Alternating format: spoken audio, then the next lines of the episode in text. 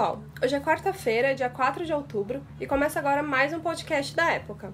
Sou Anaís Mota e hoje estou com o editor-chefe da Época, Diego Skosteg, que vai falar sobre sua entrevista exclusiva com o ex-deputado Eduardo Cunha, a capa da nossa edição da semana. Tudo bem com você, Diego? Tudo bem com você. Tudo bem. É, Diego, o Eduardo Cunha ele está preso há quase um ano, né? Desde 19 de outubro do ano passado, e essa é a primeira entrevista que ele dá desde aquele dia. Ele comentou um pouco sobre o Sérgio Moro, sobre o Rodrigo Janot, sobre o fato de a prisão dele ter sido um ato político, enfim, de tudo um pouco.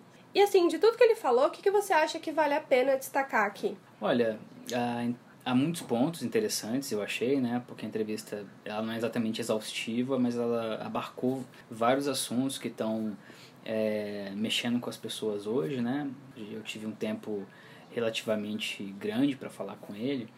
Eu acho que, claro, o, o ponto mais é, importante que chama mais atenção é são os ataques que ele faz à Lava Jato, né? É, são ataques até certo ponto previsíveis, porque ele é um alvo da Lava Jato, né? ele está preso, afinal de contas, ele já foi até condenado é, em primeira instância, mas um ataque que ele faz é, ao Rodrigo Janot e ao é, método de delações premiadas empregada é, empregado na operação é algo que realmente é, é, é saliente né? E, e, me chamou a atenção. Então ele disse que foi o, que o Janot queria que ele mentisse para derrubar o Michel Temer é, que admitisse coisas que segundo ele não existiram. Uh, ele não fornece pontos específicos é, fatos específicos para é, sustentar essa acusação, mas não deixa de ser uma acusação grave, né? E, e é importante frisar que ele tinha, ele tem interesse em, em desqualificar o Janot, porque o Janot é, é um nêmesis dele, né? Foi um arqui-inimigo, foi o procurador que é, ainda em 2015, depois de 2016, acabou é, sendo muito uh, combativo em relação ao Eduardo Cunha, o que redundou na prisão dele, na, na, na perda do mandato, etc. Uh, ah, esse ponto eu acho que é de fundamental importância. Um ponto derivado desse é ele fez uma denúncia muito grave é, contra o advogado Figueiredo Basto, que é advogado do Lúcio Funaro, aquele doleiro, né, que, que é próximo a ele, que fechou delação premiada recentemente com o Janot e disse que o Figueiredo Basto cobrou 2 milhões de, de reais para livrar, para poupar o Eduardo Cunha de uma delação é, do Alberto Youssef, que foi um outro cliente do Figueiredo Basto. É, ele também faz críticas ao Marcelo Miller, que é aquele é, ex-assessor do Janot, envolvido em, em delações, inclusive no da JBS. Ou seja, ele, ele, ele expõe ah, informações eh, que, na visão dele, demonstram a existência de problemas muito sérios é, até mesmo do mercado clandestino de delações premiadas, ou seja, é um problema sério é, no principal instrumento hoje da, da Lava Jato e do combate à, à corrupção no Brasil. Uhum. Esse ponto é importante. Um outro ponto é, que está junto desse é, são críticas ao, ao, juiz Sérgio Moro. Né? Ele diz que que o Moro queria derrubar a elite política do Brasil, o establishment, e de, e de fato conseguiu. Uh, é uma visão, é uma análise política que ele faz, né? ele atribui isso ao juiz Sérgio Moro, e faz novamente também em defesa dele e, portanto, atacando o Ministério Público e o Judiciário. É, ele fala bastante das prisões preventivas. Né? Ele está preso preventivamente e ele critica essas chamadas prisões alongadas, e, e, daí que ele tira muito desse discurso de que ele é um preso político, de que não há base para sustentar isso, que o Supremo tem que julgar um habeas corpus, que ele, que ele é, tenta que seja julgado há alguns meses, né, para ser libertado. Então é uma entrevista que ele se defende atacando, né? Uhum. E um dos momentos mais marcantes da entrevista do Cunha, Diego, é que até tem destaque em uma das páginas da, da revista, é quando ele fala que aquilo que ele sabe, aquilo que ele tem para falar, pode arrebentar com a delação da JBS, pode enfraquecer a delação da Odebrecht e ainda pode acabar com a do Lúcio Funaro também. É, na sua percepção, isso é possível mesmo? Ele, o Cunha tem todo esse poder? Olha, ele acredita que tem esse poder. Nisso eu, eu, eu tenho convicção, né, que ele não está simplesmente blefando.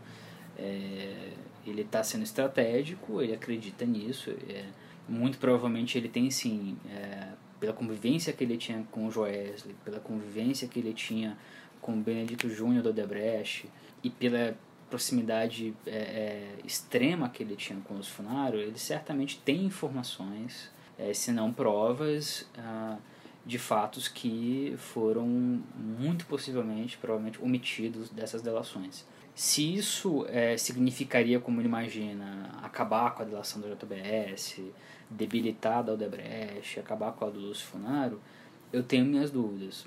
É, primeiro porque é preciso que é, a Raquel Doge aceite fechar a delação com ele, né? que, não, que não é nada simples e trivial. Mas sobretudo porque é, o Eduardo Cunha ele tem essa característica de ele é um lógico ele é um personagem muito importante da política brasileira mesmo em desgraça ele ele foi um ator fundamental do impeachment ele, ele é, era de certa maneira o dono da câmara durante muitos anos né então ele tem sim coisas muito fortes a dizer caso os procuradores ah, queiram ouvir mas é, é é difícil saber se, se o que ele tem a contar né é, envolve provas que são difíceis de existir é, e qual seria a consequência disso né são delações ele está atacando delações que são muito grandes que são muito é, complexas então é, acho difícil que ele consiga realmente é, reverter ou anular essas delações né? Uhum. e agora falando justamente da, da Raquel Dodge Diego a gente sabe que as negociações da delação premiada do Cunha falharam com o Rodrigo Janot, né? Mas agora a gente tem a Raquel Dodge, que entrou agora há pouco, né? Assumiu há pouco menos de um mês. E o Cunha, ele ainda está disposto a, a colaborar, a, a negociar essa delação agora com a nova PGR? E se sim, o que, que a gente pode esperar dessa, dessa possível delação? Olha, ele está sim disposto a colaborar, né? Ele mesmo diz isso. É, me parece que é um, um desejo verdadeiro, né? porque ele realmente não tem muita opção. Né? E são tantos processos contra ele, não só a condenação que ele já teve, que, que muito provavelmente vai ser confirmada na segunda instância, então ele vai ter que ficar preso é, por ser condenado, né? cumprindo a, a sentença e não apenas preventivamente. Então, assim, juridicamente o quadro dele é gravíssimo. Então, a delação premiada, a colaboração, hoje ao menos, é a única saída que ele tem para é, sair, não apodrecer na cadeia, né? Uhum. Então ele não tem muita opção estratégica. Diante disso, é, ele está bus buscando, ele está se posicionando para que a Raquel, para dar os elementos para que a Raquel Doge olhe com atenção a, a delação dele. Né? Então ele parece imaginar, pelo que ele nos disse, né, que a Raquel Doge está é, mais interessada em, em, conhecer os intestinos das relações premiadas, né, como ele expôs, ou tenta expor, e, o, e os, os, possíveis equívocos já cometidos na Lava Jato, do que é, malfeitos ou crimes associados ao presidente Temer ou esse grupo do PMDB da Câmara, ao qual ele pertence, né, isso é inequívoco, e que eram o foco da, da proposta de delação que ele fez ao Rodrigo Janot. Né? Ela envolvia muito esses elementos. Então, embora ele tenha, tenha dito que não acreditava que o Janot fecharia, isso é em parte verdade, mas ele estava assim negociando, né? E ele fez a delação dele é, contando fatos que envolviam um grupo é, que de fato, que realmente estava na mira do, do Janot e da denúncia que acabou sendo feita contra o presidente da República, né? É, mas é muito difícil avaliar neste momento se ele vai ter sucesso, se ele pode ter sucesso nessas tratativas, nessas conversas com a Raquel Dodge. Até porque ainda é muito cedo para avaliar o trabalho da Raquel Dodge, o quanto ela está investida, empenhada em trabalhar com esse instrumento de investigação que é a colaboração premiada. Eu acho que a gente vai descobrir isso é, nas próximas semanas ou talvez mesmo nos próximos meses. Né? É algo a se observar. A gente vai ter que esperar então, né? Sem dúvida.